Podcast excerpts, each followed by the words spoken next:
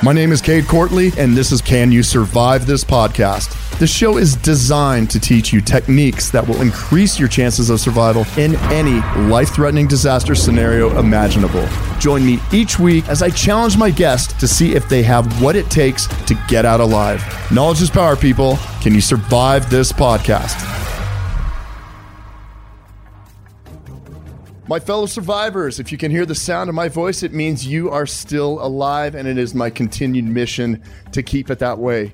Welcome to another episode of Can You Survive This Podcast? I'm your host, Cade Courtley, and I am ecstatic about having another incredible, out of this world guest today. I'm going to have to read this. Buckle up for this intro, folks. Our next guest is an emergency physician in the U.S. Army with subspecialty certification in primary care sports medicine.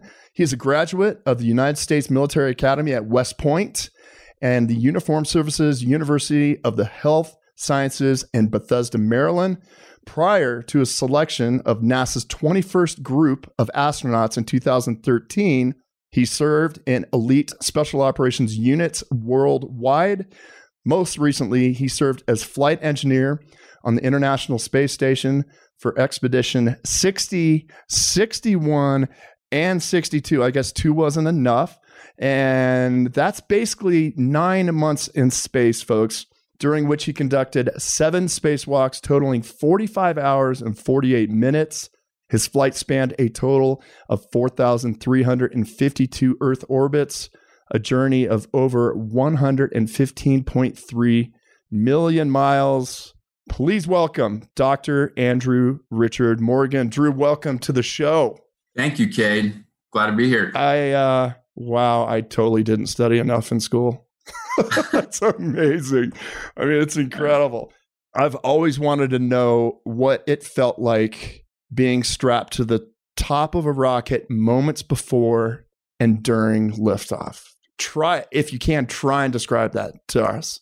Well i mean i would tell you first of all overall we're very calm because the training is so excellent. You know it's impossible to reproduce that moment if you haven't experienced it but we try to do it in little pieces and parts through really high fidelity simulations and We've trained in high performance jets. We've been in centrifuges. We have gone through the process of launch and landing many times inside a simulator. I launched on a Russian vehicle called the Soyuz, mm-hmm.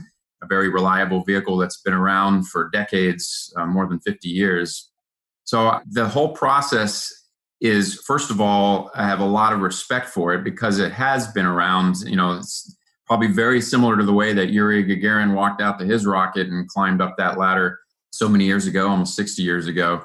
And we did much the same climbed that ladder, took a little elevator, got stuffed into our capsule. That capsule is tight, it is very, very cramped with three people in it in a seat that is actually molded to our backside, custom molded, built just for us. So there's no margin for wiggling around once you're strapped in.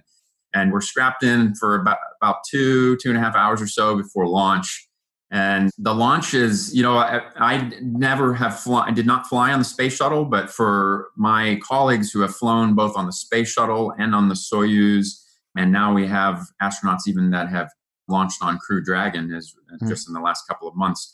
They would say that the ride up on the Soyuz is is actually very smooth, and and that's what I found. You feel that acceleration into your chest, and as each stage burns, you feel the acceleration and that the build of those G forces in your chest greater and greater. We experience about three and a half G's or so on the way up. So not terrible, but enough to you know make you quite aware that you're accelerating to quite a speed. And then after that third stage cuts off, instantaneously you feel like you're upside down in your straps. So that the moment that's the moment that you when the engine shuts down, you are fully in orbit and you experience microgravity for the first time.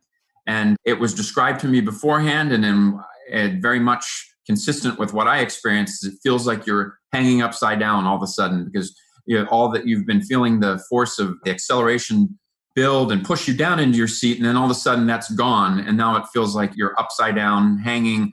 And I felt like that for a day or so, even after arriving on the ISS, of just the sensation of like I'm upside down, but I'm not. Even though my visually everything looks like it's correct. It just something isn't quite right. Oh, it's wild. You know, you said that mentioned Yuri Gagarin. I've always been fascinated by the beginning of the space race. And I, the first book I ever read was The Right Stuff and the Mercury 7 astronauts. And, you know, we've obviously come a long way, but can you compare and contrast maybe some similarities between those first seven Mercury 7 astronauts? I mean, all of whom came from test flight backgrounds and our modern day astronauts and, and, and just what you guys have gone through. I, I know miles of difference, technology, education, you name it, but I don't know. Are there any similarities? Well, I mean, there are a lot of similarities and there are some differences for sure. First of all, going back to that era, an era where that was it was very competitive. We were competing against the Soviets and a race to be first. And then you contrast that with now. Here I was sitting in a rocket that essentially represented the engineering pinnacle of the, the Soviet Union. And I'm sitting next to a Russian and an Italian on the top of that rocket. The contrast of cooperation from competition to cooperation wasn't lost on us. And crews, we constantly revisit that. It's one of the most incredible things about the International Space Station program and where we are that it maintains this relationship across borders, multiple, but you know, in particular with our Russian colleagues.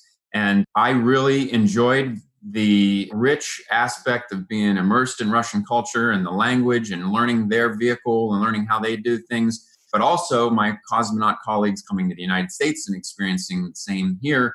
And then we launch together and then we live on the ISS together for months on end. And, you know, our relationship is really great up there. And it was my pleasure in those, not just my, in my American crewmates and my European crewmates. I also had an Emirati crewmate from the United Arab Emirates, the first ever Hazza Al Mansouri, and my Russian cosmonaut colleagues. I mean, we're, we're friends for life as a result of that. It was really a great experience.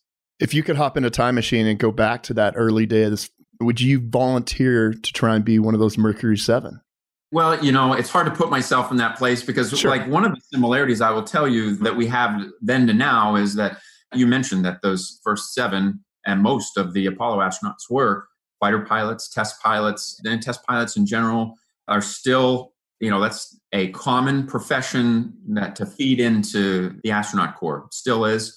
You know, I come from a medical background, which is also a well represented profession in med- uh, in the astronaut corps as well, but it wasn't at the very, very beginning. You know, it was several classes of astronaut selections before we selected our first physicians. So it's hard for me to put myself in that mindset because they were going into the unknown, truly into the unknown. When I launched into space, I was doing something now. We've got the hang of this, you know, that we've been occupying the International Space Station with astronauts continuously for 20 years now. And the ISS itself has been up there for greater than 20 years. The construction began back in 98.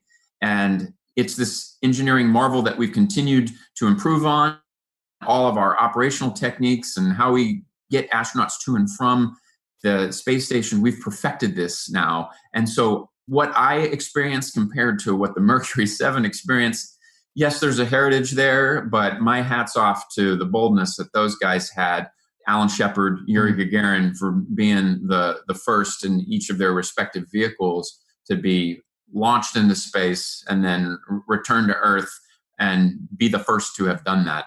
Well, just so much of the unknown at that point too. It's like we don't know if you're going to be able to swallow and, and the right. impact it's going to have on your body. It's yeah, it's some crazy bravery throughout the entire program though.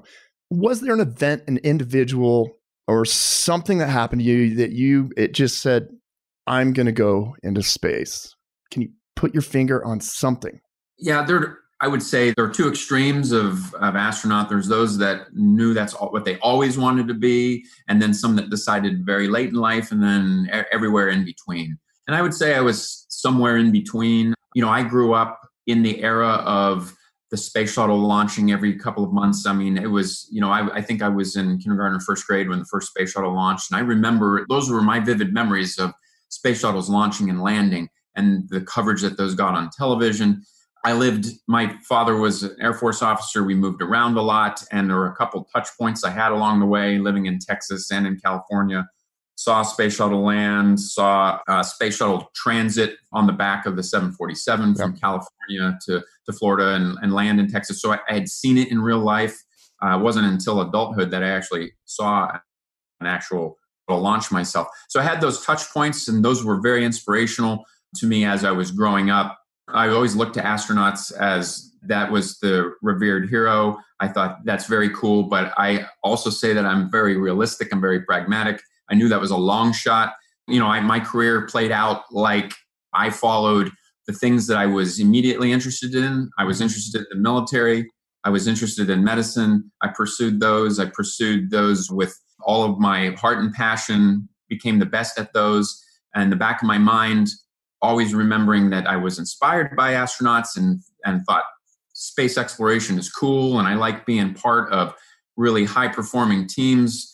Maybe I should at point at least give it a shot think believing that i had no shot in the world because there had not been an astronaut selected like me you know like an army special operations doctor. That just wasn't the mold. That wasn't the test pilot fighter pilot hmm. that we typically see get selected as an astronaut. And the, the physicians that had been selected you know some had had already had nasa backgrounds or they had air force backgrounds or Navy backgrounds, but nothing that looked exactly like me. So I had no expectation that I would be selected or that I would even be a consideration. But I thought, you know, I'm not going to be satisfied unless I at least give it a shot. And around 2011, which was not long after the last space shuttle launched, NASA announced that they were going to select another class, which was a surprise to me because when the space shuttle retired, a, a lot of us, a lot of Americans, it's thought, well, what is the future of yeah. our, our space program? But you know, the reality is uh, that NASA has been, we've been continuously putting astronauts in space for 20 years now. And we, there's been an American presence on the ISS.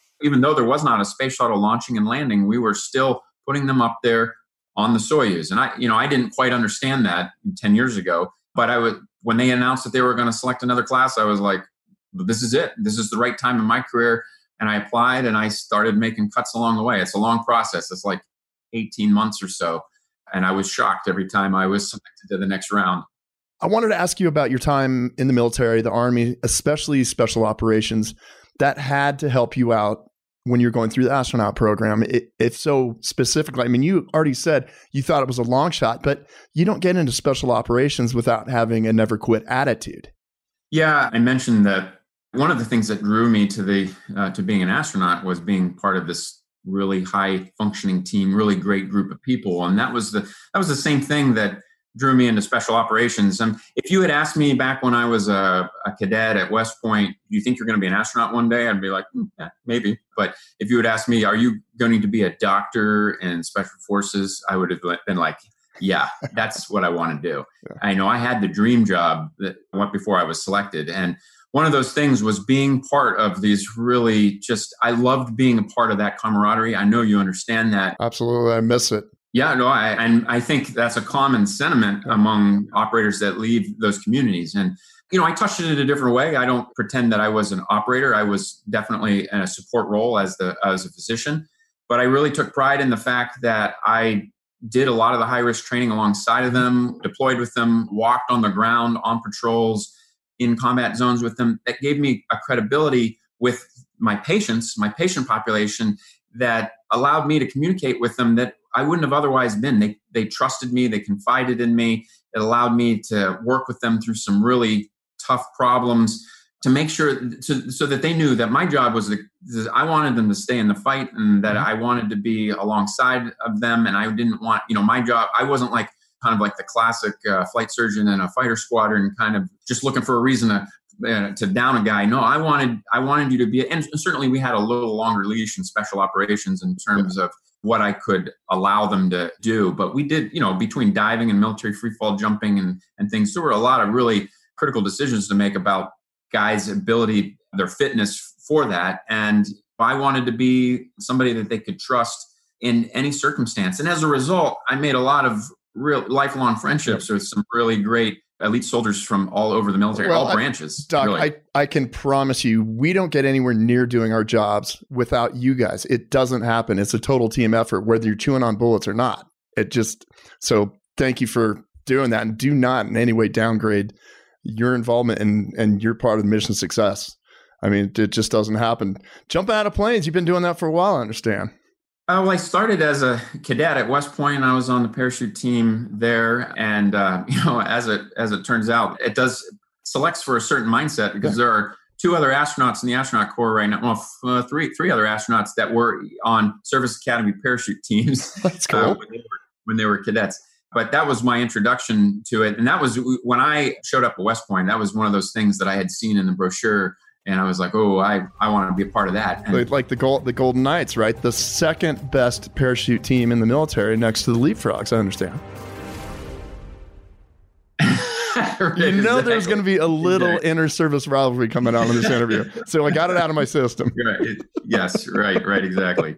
So uh, when I was a cadet, I knew that was something I wanted to be a part of, and when I got selected onto that team, those nine other classmates on the team that I had, those guys have they're still my best friends in the world, and um, that was my first experience with what it was like to be on a team where you first of all are subordinate the yourself to the good of the team and also you're doing things on a daily basis on a daily basis where your life is at risk and you're relying on them to do your jump master pre-inspection before you get in the aircraft and to jump master for you or whether you're doing formation skydiving relative mm-hmm. work in, in the air during free fall. That was my first exposure to what that was like. That laid the groundwork for the rest of my life and that experience was one of the most valuable aspects of my my time as a cadet does nasa still let you jump out of planes on purpose i haven't jumped in i have if i went back and looked at my logbook it's probably been six or seven years, which would correspond with about the time that I was I was yeah. selected. So I haven't. I don't. You know, we we do restrict it as you get closer to. If you're assigned to a flight and you're going to fly, then of course we want to and when reduced the amount of high risk activity yeah. leading up to the flight. But I suppose I, I could absolutely go out here in the next couple of weeks.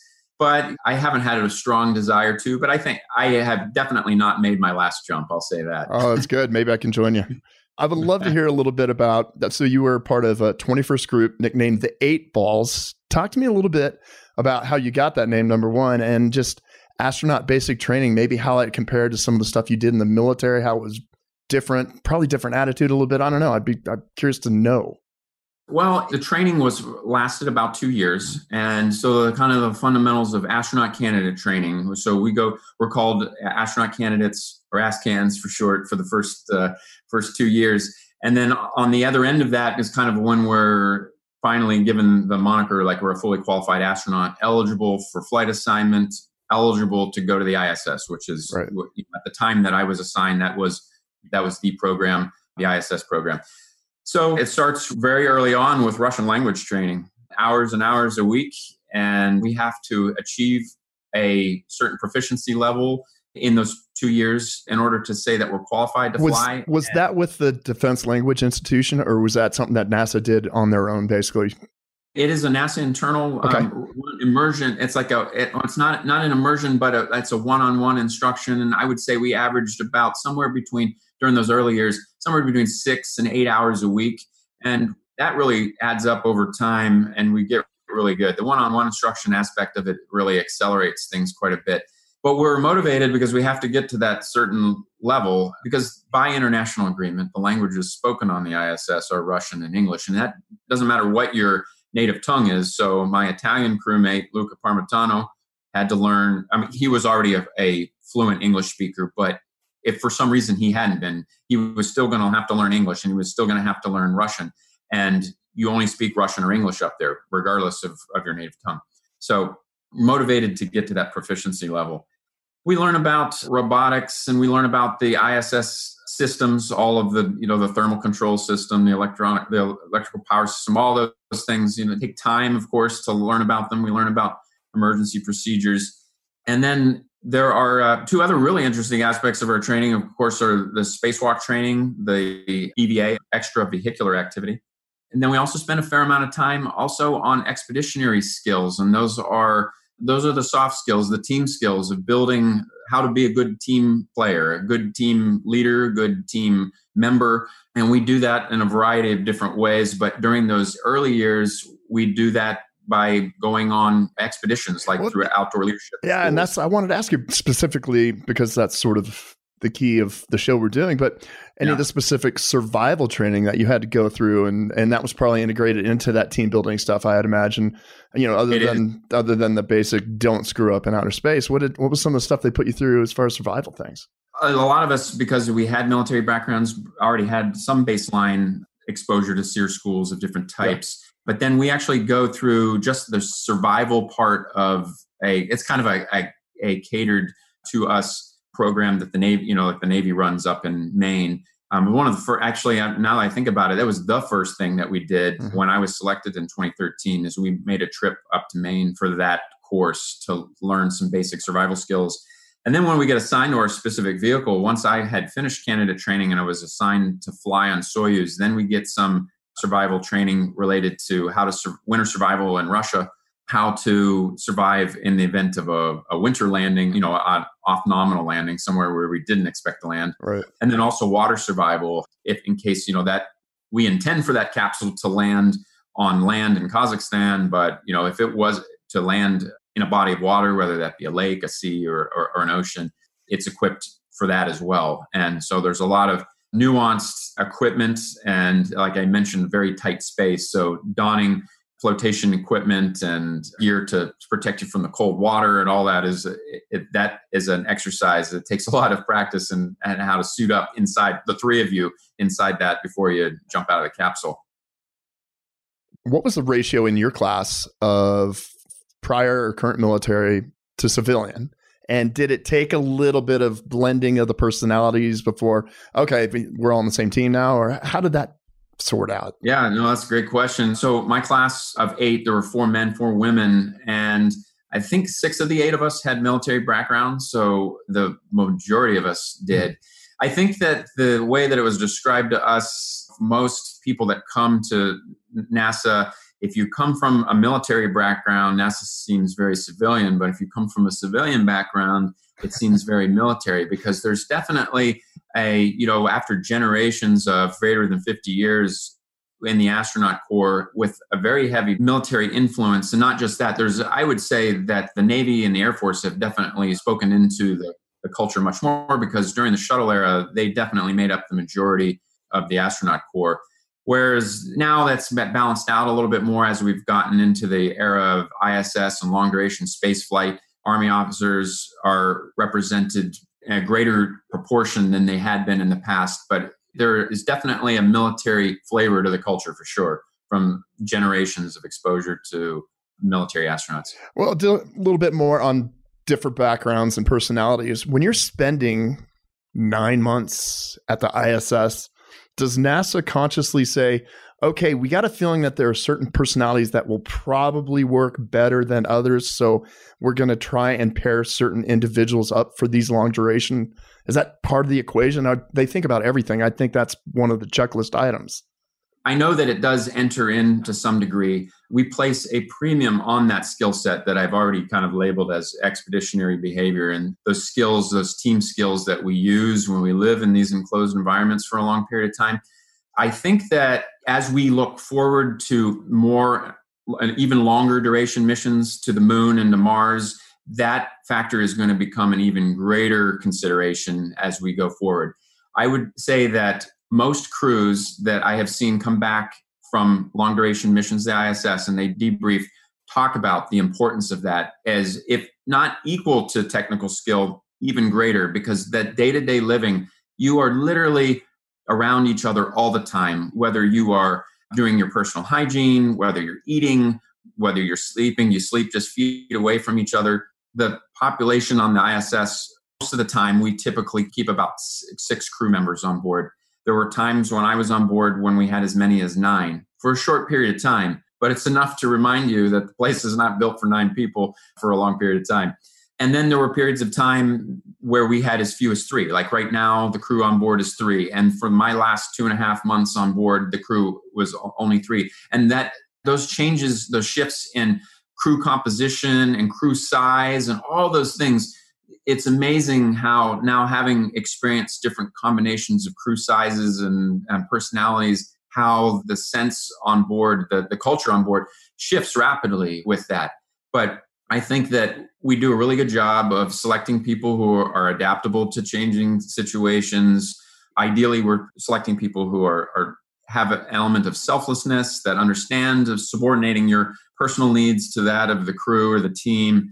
It's been an important emphasis, especially in the classes that my class, the class that was selected after me, the class that was selected before me, were selected knowing that the only show in town was going to be long duration space flights. So that forces you to focus on a certain type of personality type that is different than when we were flying space shuttle missions that lasted a week or two. Well, I mean, that's interesting, Drew, because I got a chance to interview your fellow astronaut, Jessica Meir. And she said Morgan was a huge pain in the ass until he had his coffee. So I, am not quite sure how that equated, but that's all right. We'll get past that. no, yeah, yeah. I'm, I'm jesting, of course. I'm certain she didn't say that exactly, but I am drinking coffee just in case that's partially true.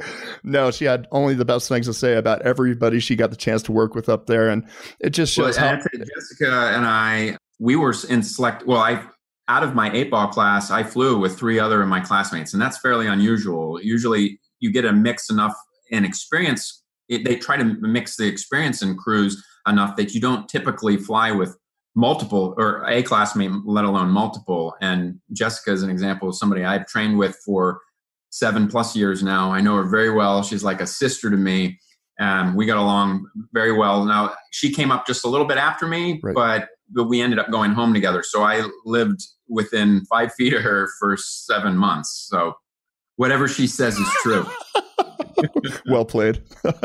you were talking about earlier. I mean, the space station has been manned for over 20 years. It began construction even earlier than that. Obviously, maintenance is incredibly important, making sure everything's working that needs to work. Maybe half of the spacewalks you guys do is a maintenance operation on the ISS.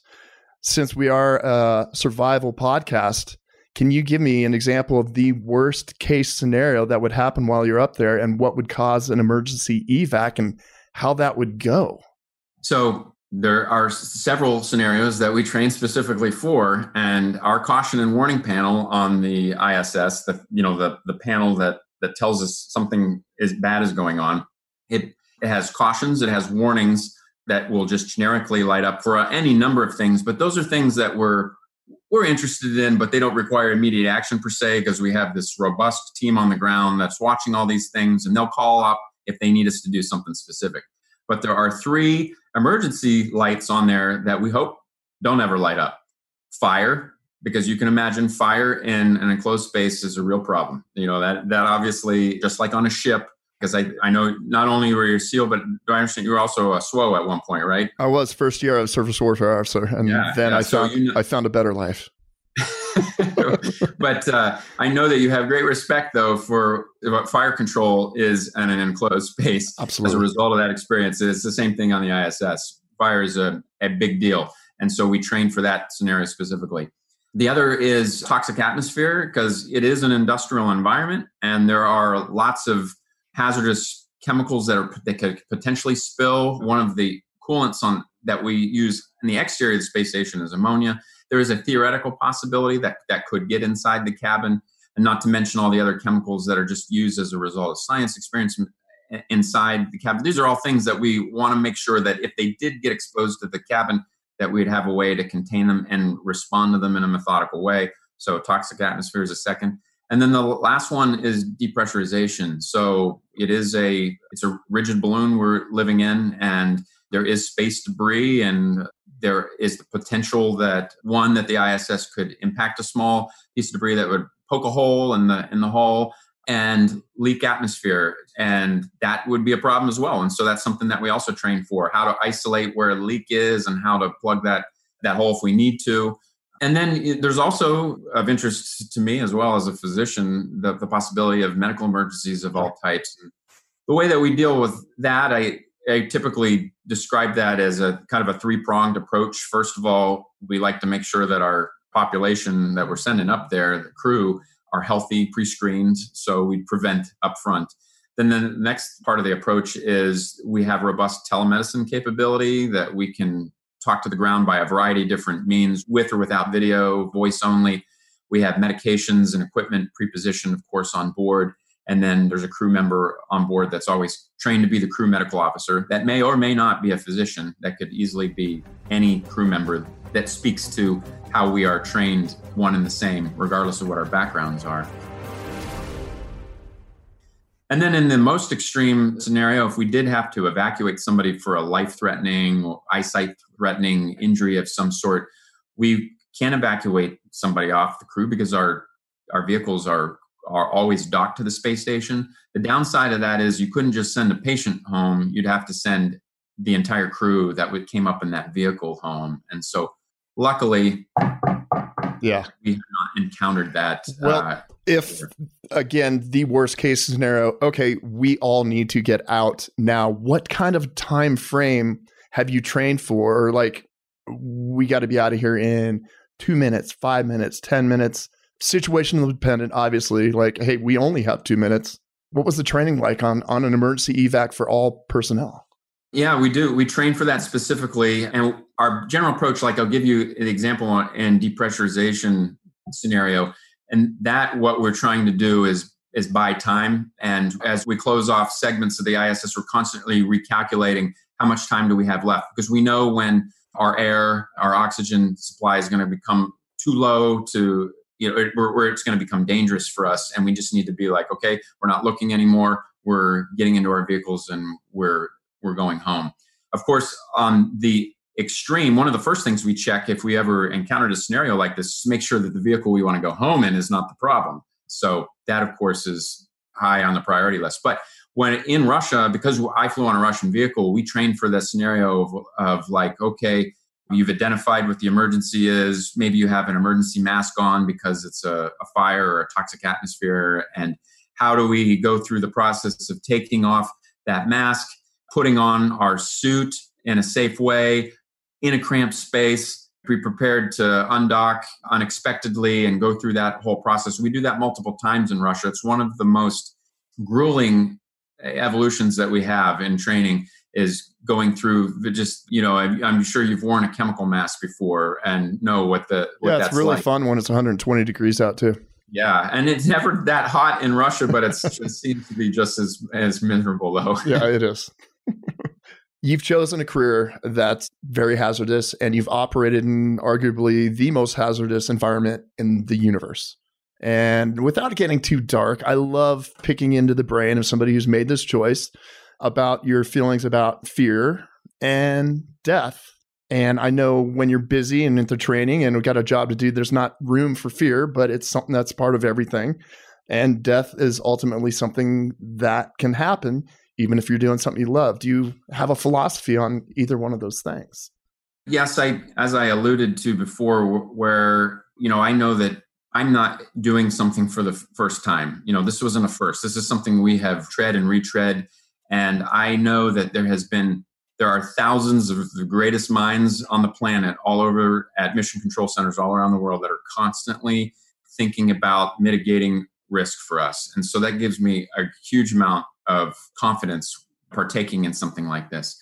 But it, you know, that's something my wife and I, you know, I'm married. I've been married for 20 years. I got four kids. I have a lot at home that I, you know, I want to come back to, and that was a stated priority before I went on this mission. My, my number one priority is to come home safely to my wife and kids, and that was, you know, end of story. My wife and, and my family are conditioned to the, fact for as a result you know my military career my experiences deploying and the training that i had done and that led up to this point they understand what that is and they understand what that means to me and what us my wife helps cultivate a culture in my my family and my kids that this is you know this is a noble calling. Yes my life is in danger. We believe that that risk is well calculated and but in the end that if i were to face death we'd be okay with that. And I know my family would be okay. It'd be, would, it'd be, a hell of a view for the last last look, so to speak. Yeah, it, was a, it would be the view that I, would like to have, and uh, as my final view. And I know that my life would go on for my wife and kids, and they'd be they'd be well taken care of. I get it. Speaking of a hell of a view, why is it so important we get back to the moon by 2024? And are you're going to be able to step foot on that thing? Well, I mean, the moon is our our closest neighbor, and there's a lot that I think that's going to tell us about planet Earth and there are a couple things from the ISS program that I think that we'll be able to take forward with us to the moon. One of those aspects, which I'd already touched on, the importance of the international partnership, and that's a, a distinct difference from the way that we approached Apollo, that whole evolution from competition to cooperation. Boy, wouldn't that be nice on a global level? Yeah, I mean, and these things are these are important symbols yeah. to all of humanity, and so that's going to be a unique aspect of of the Artemis program when we, we return. And then Apollo missions were very short in duration. We landed on the surface of the moon six different times. They were very quick and kind of limited in scope. Now, if we go back in a sustainable way for an enduring presence, the robustness of the science that we'll be able to do, we'll be able to replicate something like the ISS, where we have we're at the point where the ISS is built and been up there for two decades and is now an orbiting laboratory, and we'll be able to reproduce that in cislunar orbit and on the surface of, of the moon. So these are exciting times, and all the ingredients are there for us to to make that happen. Well, I spoke with Jessica Meir about this, and I basically said, "Is the moon training camp for Mars?" And she said, "Good way to put it." What are your thoughts? Yeah, I mean, you know the value as an operator. You know the importance of rehearsal oh, yeah. and making the leap straight from low Earth orbit, the way we've been doing it around the ISS, all the way to Mars there's a lot of in between. And wouldn't it be nice to take this on a smaller scale and go through those operational processes of actually getting around? Yeah, again, the moon is not as far away as Mars, but we're operationally, we need to think about how do we get around a planetary body separate from Earth? How do we get down to the surface of it and then off the surface of it? How do we deal with things like you know, you know the one thing that we've never had to deal with on the ISS is moon dust, lunar regolith, those types of things. It's it's just going to introduce all kinds of new thought processes that we haven't had to think about in low Earth orbit. And so this is our opportunity to rehearse. Rangers rehearse, and that's our full dress rehearsal there. Well, I know budget is a huge concern with space travel and with NASA, and I had a great idea. Maybe you could forward this on, but we could take the ISS and land it on the moon, and we're set to start in like a year, right? yeah, I mean it's it's a good thought. It's a good thought. I'll yeah. I'll write it on. That's uh, that's my four years of college hard at work right there for you. well, I warned you, and we do something in this show called hypothetical survival world. Now we put one of your counterparts through this. She she did pretty well. I can't tell you how well, but in hypothetical survival world, Drew, I'm going to drop you into a hypothetical situation where you will be in a life threatening environment and you have to choose over a period of 10 events whether you choose A or B, just like the Choose Your Own Adventure books. And okay. you will get plus 10 points for choosing the right one, minus 10 for choosing the wrong one, because of your education and your experience. I am open to your arguments if you think you've chosen the right one, and we okay. can talk about that. So, if you have any questions about the game, I will throw you right into your scenario. And the only passing score is 100%. 100% is perfect. That's but a, that that's a perfect score. Way to survive? No, it's not. No, no, no. Oh, There's different degrees of surviving. Like maybe you survived, but you lost an arm or something like that. But 100%, nailed it. All right. Okay. So if you're ready, here we go. Okay, right. Drew, you're finishing up a training flight in your T 38 outside of Houston when you see an incredibly bright light to the north. Okay. All right. You realize what this is. There has been a 10 kiloton nuclear blast north of downtown Houston, approximately 30 miles away. Any questions right. so far about your scenario before I hit you with the first choice? I'm not in the T38 anymore, am I? You're in the T38 when you see this, but here is your first decision. Okay. Okay. Okay. 30 miles to the north of you in a T38. Do you head to the south full throttle or do you immediately try and do an emergency landing on a nearby highway? 30 miles. 30 miles away from us? 30 miles away, nuclear blast. You just saw the light. You know what's coming next. Boy, I don't know that I could do the math calculation to figure out how fast we can travel away. I can help you. I can help you, but go with your instincts here. Yeah, I think we need to get on the ground. Absolutely. there's very little about a nuclear detonation that I think that what would be max max speed on a T-38 roughly? we can be supersonic, but not for very long. And that's the the thing that anybody that's flown a T-38 knows that it doesn't have long legs, okay. not a lot of fuel, and so we wouldn't get too wouldn't get very far. You might have been able to. So I did the math ahead of time again because well, you're an astronaut and I had too much fun in college. So a blast wave is coming immediately following that bright light. They travel at roughly the speed of sound. So let's call it 740 miles per hour for easy math. You're yeah. 30 miles away. At that speed, you have about two minutes. So if you could get to supersonic and maintain it for greater than two, two and a half minutes, you might be able to. But I think your instincts are let's get this thing on the ground as soon as possible. Yeah. So congratulations, yeah. you're already plus 10 out of the gate. You managed to get this thing down. You get out of it. Are you going to run to a nearby gas station or are you going to get into a ditch? Oh, I'm going to get into a ditch. Oh, hell yeah. Why would you get into a ditch vice a gas station? Oh, I do not want to be uh, above ground level if I can if I can avoid it. Yeah, absolutely. And you just got out of something that's potentially explosive in that T-38. Why do you want to go run into something else that's full of fuel? So, yeah, absolutely. All right. So you find yourself in this ditch. The blast wave is coming. Do you curl up in a ball or do you lay on your stomach? So I'm in the ditch. Yeah, yeah I'm gonna lay on my stomach probably face down, cover my head. Exactly. Right. A lower cross section, obviously, right? Yeah, yeah, yeah. And another thing we learned going through SEAL training, because we had to deal with a lot of training when you're nearby a major explosion, is you keep your mouth open and you cover your ears so any of those, as you know as a doctor, anything that holds air isn't going yep. to blow up like a balloon. You're already at an easy plus 30, which is exactly where Miss Meir was at this point. So it's head to head for the two astronauts. All right. All right, blast wave goes over you. Do you stay in the ditch or do you get up and get away from that gas station, which is just to the right of you? This is a softball. So, I, I mean, at some fallout becomes a consideration here. So, is this like a covered uh, gas station? No, no, but it's uh, it's right next to you, and stuff's flying around and you can stick. Yeah, so, I, so the blast wave is has passed. And this is just a it's a structure yeah. of some sort, right? Not anymore. It's not. but okay. it was a gas station, and we know what those things have. Let's stay in the ditch. Well, what I would recommend is getting away from what is potentially going to be an after the fact issue with fuel and damage and heat and exploding this is really significant if you find yourself taking shelter maybe next to a large building. I always say once you stop hearing objects impacting, you want to get three times away from the maximum height because these things are all going to start tumbling down. Given the fact this is a gas station and it didn't go up necessarily, vice what you'd want to do with a building, I'm going to call it an even on that one. Not a plus, but not a minus. Okay? no, it's it's a it's it's a fair one. All right. So you look around, and what do you see in the distance?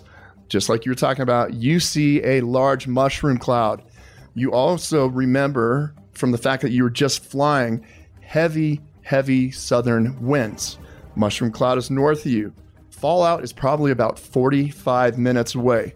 So you look around, get out of the ditch. To the left, a brand new SUV. To the right, an old ranch pickup. Which one are you going to try and get in and get out of there in?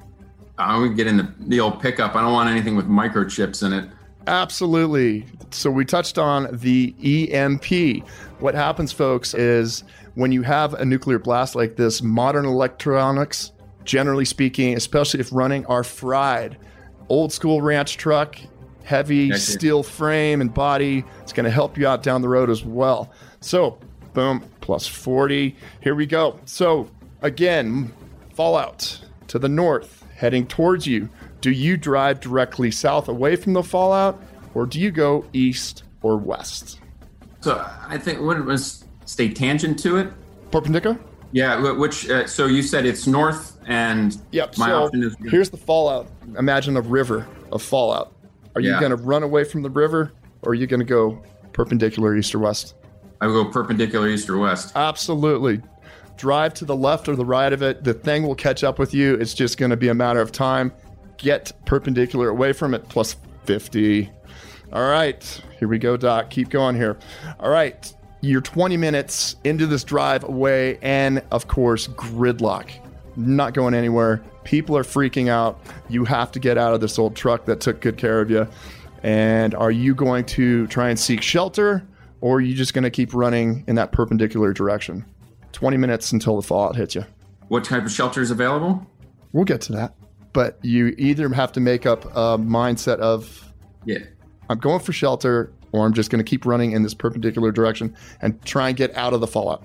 I mean, relatively cover very, you know, 20 minutes, not going to cover maybe much more than a mile. You can So- run better than a 20 minute mile. Come on, you were in the army. Three miles. Let's go three miles. I'm thinking about Yeah, rucksack. you know, yeah, yeah. You're doing sub sevens right now because you see a fallout coming your way. okay, so the, the three additional miles in that same direction versus uh, seek shelter. Yep. What shelter is available? We'll get to that if you decide to choose that option. Okay, Well, I I just- choose that option. Yeah, that's smart. I, sh- I showed my cards on that one. Absolutely. Look, folks, yeah, you might run a little bit more in a crease, but you just had a 10 kiloton nuclear explosion with an enormous mushroom cloud. It's time to seek shelter. So, here is your options for shelter. Now, think about everything you can remember in school about a nuclear explosion, and this will help you out. Blast wave has already gone on. To the right, a wood framed warehouse. To the left, a 10 story brick building. But the brick building is about a half a block further.